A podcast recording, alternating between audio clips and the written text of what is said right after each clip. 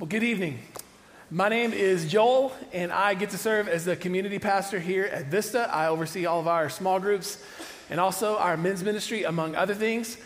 And tonight, I'm really grateful to have the opportunity to serve as a guide um, as we move through Ash Wednesday. Austin was talking a little bit about the history of Ash Wednesday. As far as uh, I can tell, Ash Wednesday, I think, began as a, a season of preparation for those who were going to be baptized leading up to Easter. And at some point, it seemed wise by decision makers to make it a time for everyone to prepare for Easter. A couple of the motifs or themes of the ashes and the dust specifically, and there are um, plenty of these in the scripture, but a couple that I wanted to draw your attention to. This is by no means exhausted, but Abraham in Genesis chapter 18, when he's having a conversation with Yahweh about uh, Sodom and Gomorrah, and he's asking God to spare the people. One of the things that Abraham says in Genesis chapter 18, he says, To God, who am I but dust and ashes? And he's referring to his own frailty and mortality, as we've been alluding to tonight. That's one of the things that these ashes that we're going to receive, that's one of the things that they mean.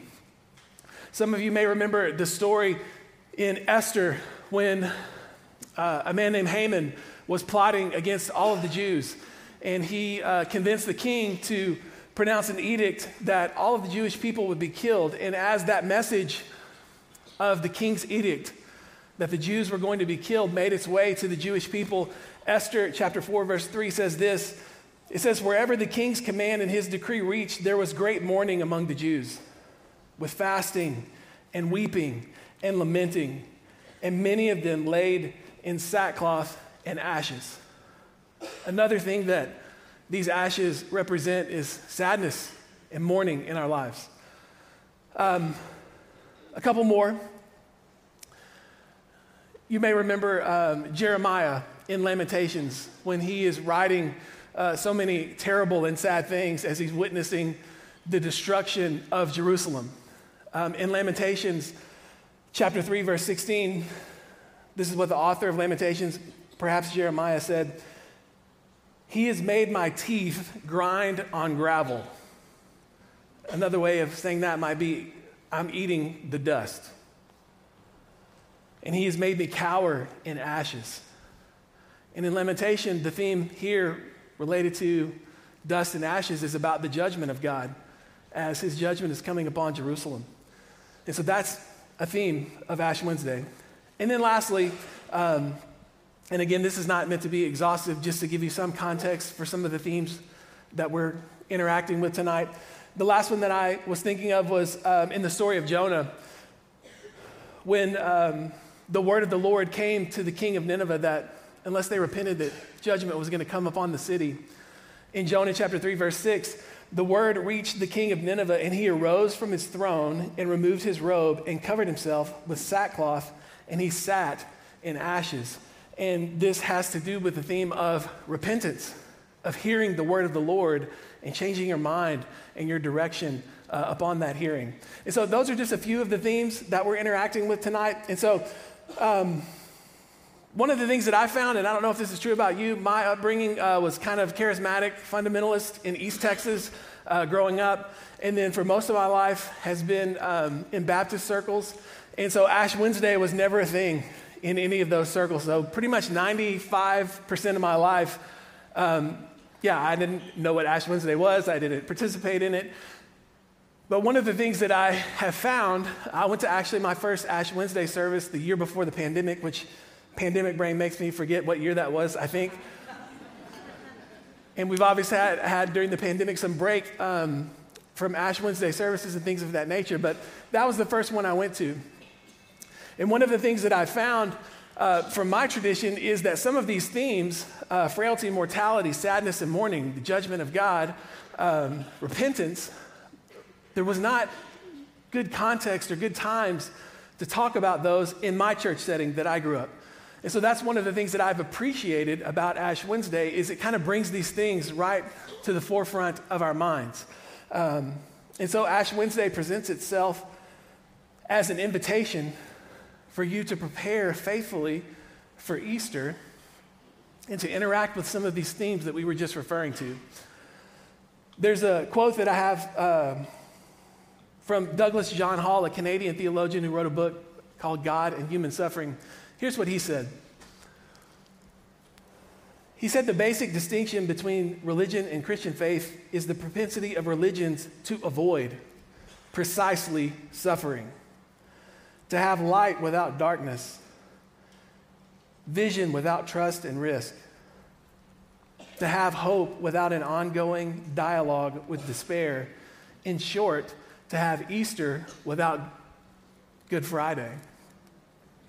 And actually, he's talking about this is one of the things that makes Christianity unique is the willingness of Christianity historically to have an ongoing dialogue with despair, to not settle to try to have light without darkness, which is not even possible. And certainly, Christianity does not lead us to Easter without Good Friday.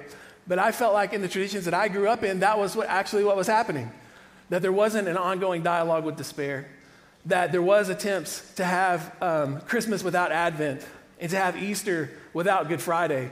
And again, this is part of what I've really appreciated about Ash Wednesday and the season of preparation of Lent that precedes Easter.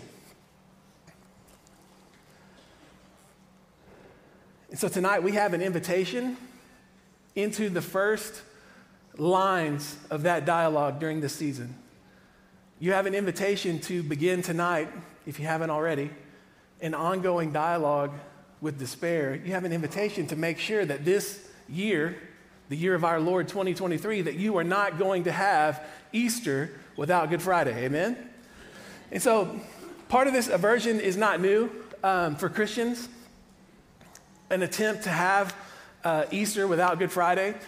Actually, there's, there's several examples. I don't have time for all of them tonight. Um, I chose one in particular um, a church in Corinth um, that struggled with this very thing. And so I wanted to read, uh, it was hard to choose a text because this is pervasive throughout 1st and 2nd Corinthians, this mentality, but I chose uh, 1 Corinthians chapter 4, and I would love for us to read it together. If you have your Bible, 1 Corinthians chapter 4, verse 7.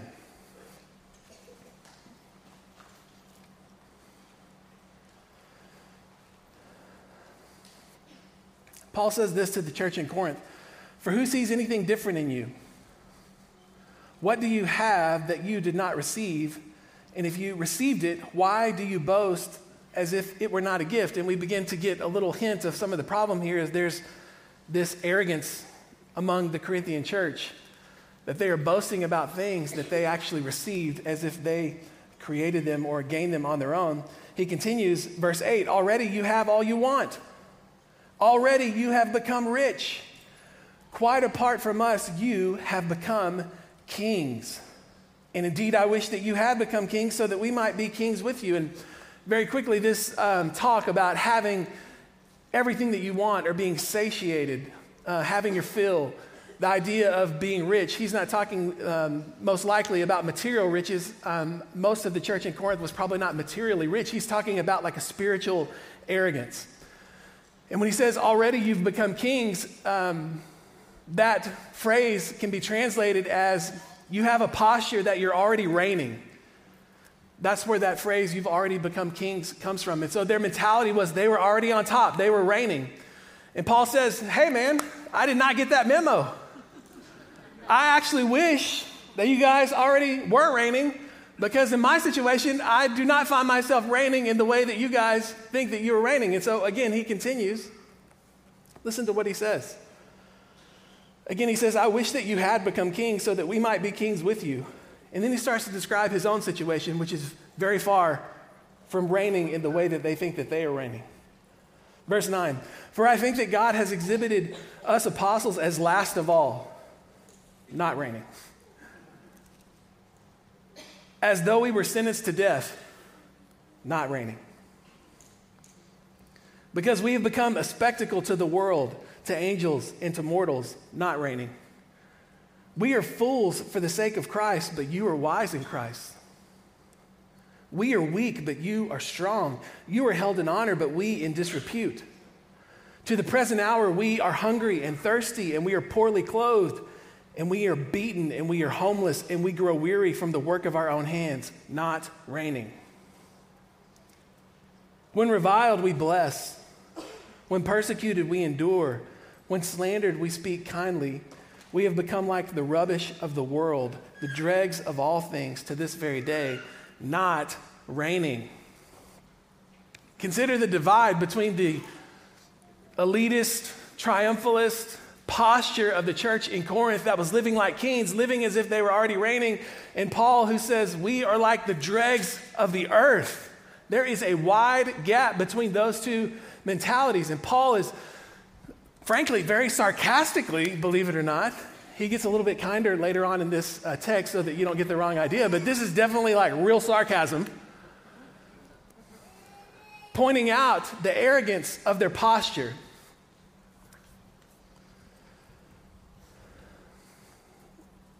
Fleming Rutledge is a pastor, um, a former pastor, actually. She's retired now, she's in her 80s. She was an Episcopalian pastor, and um, she's an amazing preacher. She's one of the best preachers that I've ever heard. She wrote a book on the crucifixion that she wrote over the course of 20 years, and that book has been one of the most impactful books that I've ever read. And I really love Fleming Rutledge. So I wanted to share something that she said about the posture of the Corinthian church and also give her a shout out because I love her so much. Here's what she said about the church in Corinth. Fleming Rutledge said that the church in Corinth placed themselves either beyond the cross as though they were already raised, or above the cross as though suffering was behind them and beneath them rather than in the cross. And this is one of the things Ash Wednesday is welcoming us into is to not have a perspective like the church in Corinth. One of the ways that scholars and commentators describe this kind of mentality that you are receiving all the fullness of the future kingdom of God in the here and now to an extent that is unhealthy and unrealistic and it's not fitting for the present time because we have not received all those things yet. One of the ways that scholars and commentators describe that mentality is having an over realized eschatology. Everything that Paul was pointing about, out about their arrogance, their knowledge, their riches, spiritually speaking, their reigning as though the kingdom of God had already been fully consummated. That's known as an over-realized eschatology. And it has dire consequences, actually. And one of the things that Ash Wednesday does, as Paul lays out this indictment against the Corinthian church for their mentality, one of the things that he does here is he begins to show some consequences of a mentality like that. And we won't be able to spend a ton of time on these, but I wanted to point out a couple. Actually, Austin uh, did a lot of the heavy lifting on this first one for me. And actually, if you're in, if you have your Bible, you can just flip to the next page in 1 Corinthians chapter 5. Austin referred to this passage in his message on uh, inclusion and judgment. And I believe in that, he referred to the Corinthian church as either a dumpster fire or a clown show, or maybe both in different services. But um, that's probably actually putting it mildly. And one of the reasons that we would use such colorful language about a church is because of this passage here in 1 Corinthians chapter 5. We'll just look at verses 1 and 2. It is actually reported that there is sexual immorality among you, and of a kind that is not found even among the pagans. For a man is living with his father's wife. And if you remember, Austin talked about the very close relationship that some dude had with his stepmother. That was inappropriate. And then listen to this. This, is, this might be one of the best Ash Wednesday parts of a verse in the whole Bible, I believe. He says, You are arrogant. Should not you rather have mourned about this? Austin talked about how they, in their arrogance, celebrated sin in Corinth. One of the things, as I think about the last few years uh, in, in my own journey, and as I've preached and pastored, is there's been a lot of times, and I wonder if you're the the same way, there's been a lot of times where I felt like the church was celebrating things that should have been mourned.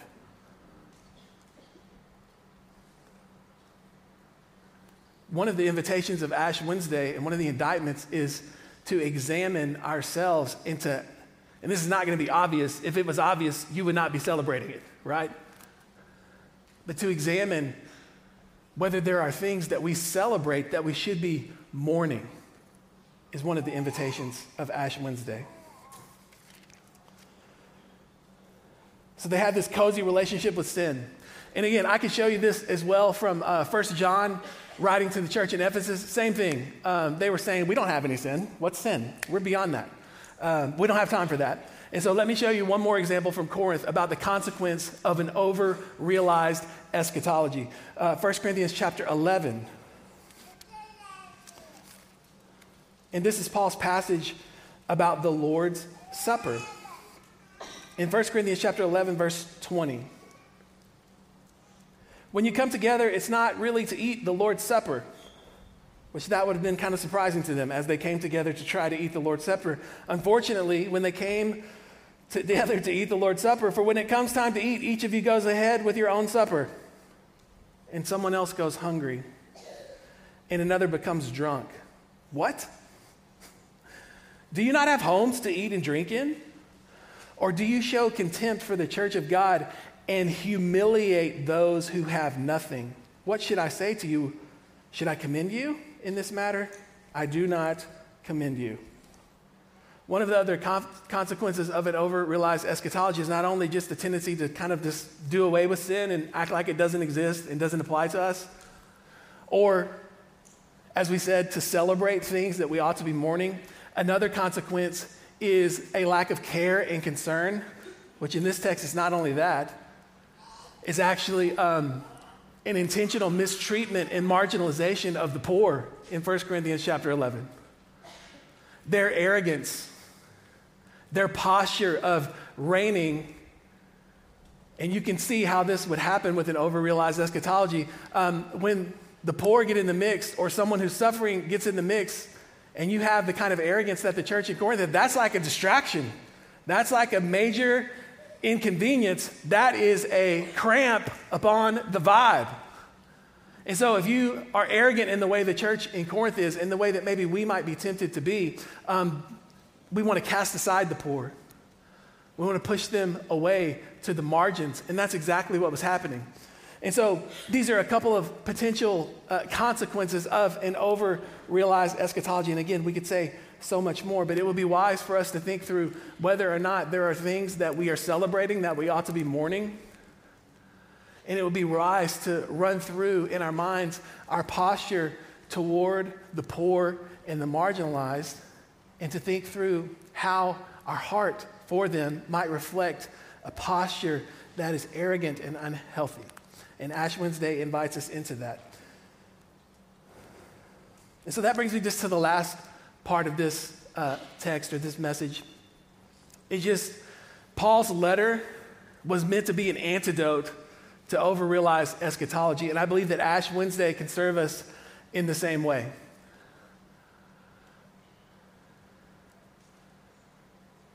Paul, in 1st and 2nd Corinthians, believed that the, ant- the antidote to an overrealized eschatology was an insistence upon the centrality of the cross in the middle of the not yet. Let me explain what I mean by that. There's also a phrase that some scholars, commentators have used. I don't know, I would cite them if I knew who it was, but the idea that we live in the tension between the already and the not yet. This is where we live. And part of the thing that's going on with the church in Corinth is they're living outside of their time. They're living as if they are beyond the not yet, that if the as if the kingdom of God has already been fully consummated, as we've said. And Paul's antidote to that mentality is an insistence upon the centrality of the cross in the middle of the not yet, which is where we are, right? We are in the not yet. The kingdom of God has not yet fully come. And so this antidote is important for us as well. It's one of the things that, or one of the ways that Ash Wednesday can serve you very well tonight and in the season of Lent is this insistence upon the centrality of the cross in the middle of the not yet.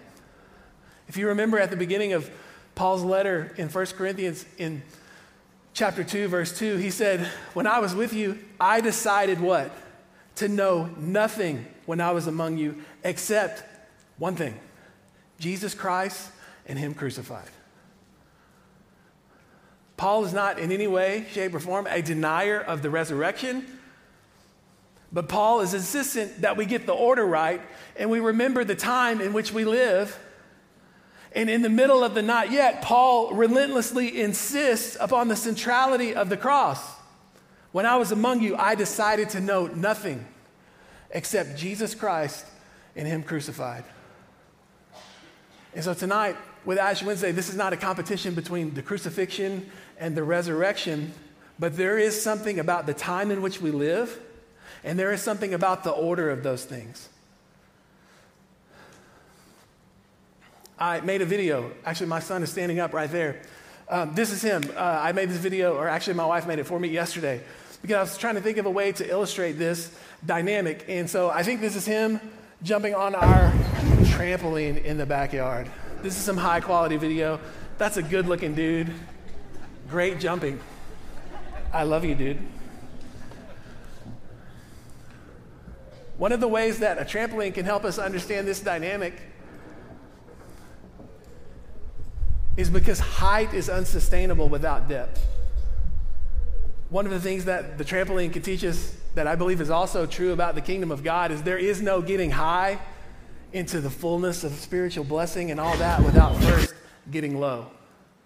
If you want to go high on a trampoline, you first got to get low. Now, someone who only weighs 60 pounds like Barnabas can't get too, too low. If I were to get on that trampoline, we might be approaching scraping the ground and then we could really see some heights, right?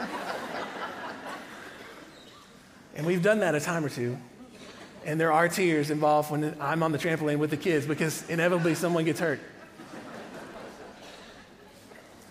I might be the best trampoline buddy that anyone's ever had. So if you want to hit me up for that, we can, we can live out this kingdom reality on the trampoline in my backyard. In the kingdom of God, you cannot get high without going low. That's why Paul insists upon the centrality of the cross in the middle of the not yet.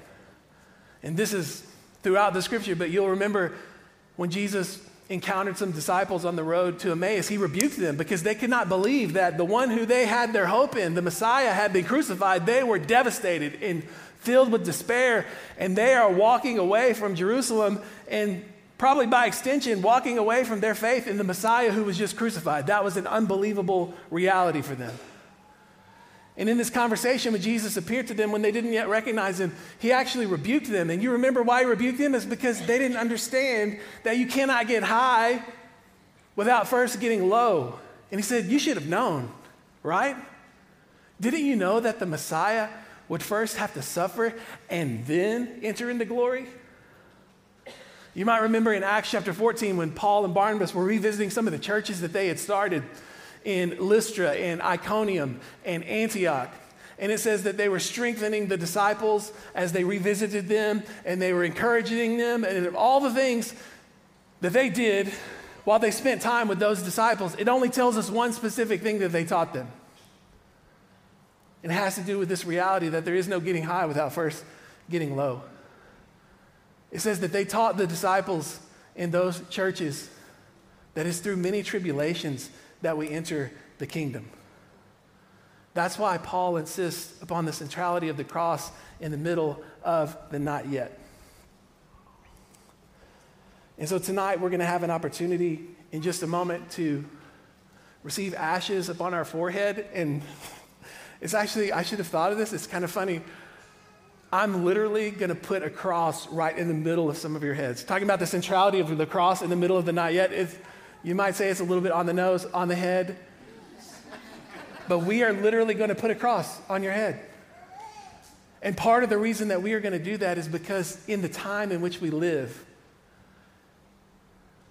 in the middle of the not yet, when everything is not as it will be, every tear is not yet wiped away, the kingdom of God is not yet fully consummated, and we still struggle with sin, and we still suffer.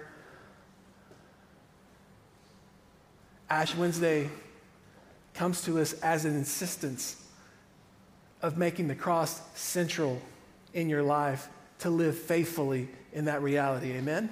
Amen? And so tonight, I've been praying. Maybe you're here in this room and you've never made a decision to follow Jesus you've never accepted his offering of forgiveness of sin, you've never recognized how his work on the cross defeated the powers and principalities, and not even just defeated, but he put them to shame so that you could recover your vocation in this world to live and to bear witness to your Maker. Tonight, I've prayed that someone would come and receive ashes as a first step of an act of faith in Jesus Christ. Others of you, when we talk about an ongoing dialogue with despair, you're in the middle of suffering that is indescribable. And so you don't need me to talk to you, frankly, about an ongoing dialogue with despair or an attempt to have Easter without Good Friday because you feel like you're in the middle of it right now. And one of the things that these ashes say to us is that there is a God who stands in solidarity with you in your suffering. He suffers with us and for us and instead of us. And that's one of the things that's being communicated in the imposition of these ashes. And so I'm going to pray for us, and I'm going to invite you to come, if you're willing, and receive these ashes as a, a symbol or a sign of the centrality of the cross in the time in which we live. So let's pray. Father, thank you for the opportunity to spend a few minutes serving as a guide or a shepherd into this year's Ash Wednesday.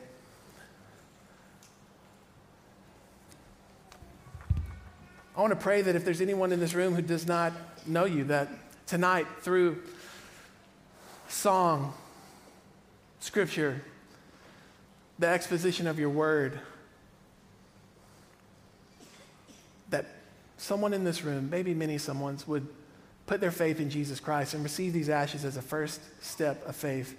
Others who are suffering, I pray that you would be very near to them in these moments, that you would remind them in this act that you are with them and for them. You will never leave them or forsake them. And indeed, because of who Jesus is and what Jesus has done, you will make all things new. I pray for those of us who may be celebrating things that we ought to be mourning over, that this could also be a first step into um, a breaking down of some walls, a giving of some sight to the blind, things that we can't see, things that, that we need to repent of. We need to change our mind. We need to get on your kingdom agenda. So, in these moments, would you help us to get low so that we can get high by the power of your Spirit. In Jesus' name, amen.